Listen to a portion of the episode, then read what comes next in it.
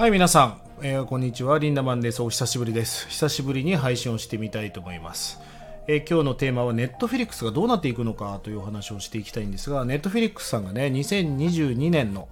第一四半期の決算を発表しました。え現在会員数が世界でね、2億2000万世帯ということですごいよね。今世界の人口が78億人だから、36人に1人がネットフィリックスに関わってるってことですよね。まあそんな中、ネットフリックスっていうのはずっと伸びていたんですが、過去10年で初めて会員数が減少したんです。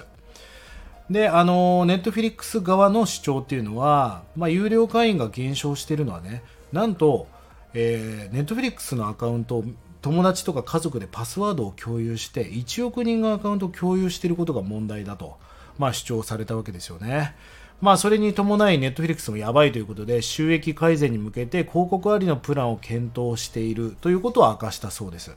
まあ、今回のこのことに伴いね、ネットフィリックスの株価が25%以上暴落するということが起きました。まあ本当にこのサブスクリプションいろいろありますよね。Amazon プライムとか Unext とか、まあ、ディズニープラスとかいろんなまあコンテンツが出始めました。まあ、面白いよね。ディズニーで今呪術が見れたりとか本当に面白い動きが出てるなとは思うんだけどまあ僕は思うことはですね今アメリカの YouTube ではテレビのドラマとか今一部の映画がねなんと YouTube で無料で公開をし始めてるんですね。広告を見てくれたら見せますと。要は今までなんとなく金曜ロードショーとか、えーその例えばアップルの映画でね課金をしなきゃ見れないみたいなものが、まあ、広告料を取るけ広告は見ていただくけど YouTube でドラマとか映画を見ていいですよっていうプラットフォームができつつあるわけですよね。まあこんなものができたりあとはもう大量の人たちが TikTok のライブ配信とか17ライブとかさまざまなコンテンツを見てますよねそうすると何が起きるかっていうと例えば YouTube で100万再生されてる人がいるってことはテレビを見てた人たちが100万人 YouTube に動いたという解釈ですよねそうなるとテレビ業界って非常にやばいと思いませんか？テレビ業界がやばくなると何が起きるかっていうと企業がテレビに、広告料を出すよりもなんとなく SNS 広告に出していくっていう風潮になっていきますよね。なんかテレビがなくなることは僕はないと思うんですよ。ただ今のラジオみたいに根強いファンはいるんだけどあんまラジオ聞いてる人いないじゃないですか。だからテレビって今のラジオぐらいのポジションになっていくんじゃないかなと思うんですよね。でそうなってくるとどういうコンテンツがみんなが求めるんだっていうとまあテレビっていうのはこうテロップを入れて芸能人を入れてスタジオで撮影して悪いとこは全部カットしてみたいな要はもうキメキメの作られたコンテンツじゃないですか。であのそのコンプライアンスもあるから言っちゃいけない言葉があるみたいな。まあなんかこう、ま、松本さんのドキュメンタルもそうだしなんかそのサブスクリプションで見れるあのバラエティってめっちゃ面白いんだよね。だってもう放送コードもないからもうだってもうね陰謀出してたりするしね。もちろんモザイクがかかってるけど。だからこれからどういうコンテンツが求められるかっていうと僕は生々しいリアルコンテンツだと思うんですよね。要は作られたものじゃなくて例えば部屋を片付けないでいつもの食卓が見える状態で、えー何かそのコンテンツを作っていくとかなんかわざわざスタジオで撮影したりしないっていう、まあ、そういうコンテンツが当たり前になっていくと思います。そうごめんね。掃除機の音うるさいね。今日お手伝いさんが掃除に来ています。まあこんな感じで普通だったらこういうとこカットされるんだけどえーリンダマンチって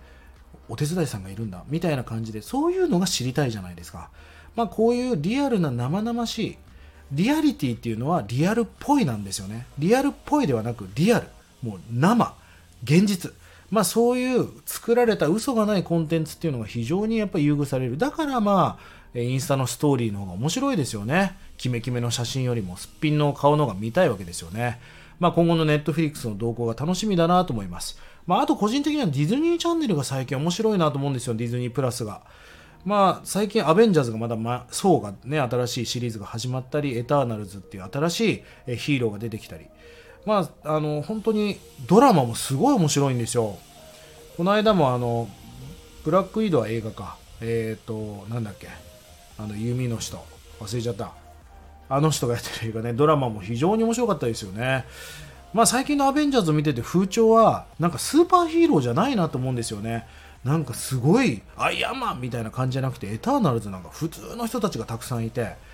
なんかその中にはゲイの人がいたりとか障害を持った人がいたりとかまさに多様性をうまく取り入れてる。要はかけ離れたヒーローっていうのは今の時代にはまらないなんか親近感があったり共感がなければいけないということで、まあ、アイアンマンも最後なんかマスクを脱いで戦ったりとか、えー、スパイダーマンもよくマスクを脱いだ生身の状態で戦うみたいなシーンが多い。あれはなぜかというともうかけ離れた非現実的なものよりも共感できる生身な近い同じ高校生としてみたいなそういう価値観が重要だという表現をしているなと。あとはゲイであったりそういう多様性。ジェンダーギャップだったり、まあ、そういうものを非常に取り込んで、まあ、ユーザーを獲得しているというふうに僕には見えますよね。あとちょっと個人的にはツイッターをイーロン・マスクが買収するみたいな話が上がっていて僕非常に楽しみにしてますね。まあイーロン・マスクがやり始めればもより言論の自由がうまくなっていくしなんかそういうバッシングとかも減るような仕組みができるんじゃないかなと個人的には期待しております。ということで今日はね、ネットフリックス周りのお話をしました。また気が向いたら YouTube、えー、そしてえー、スタンド FM かな、えー、配信していきたいと思いますんで、引き続きまた、えー、聞きたい人は聞いていただきたいなと思います。ということでまたお会いしましょう。バイバイ。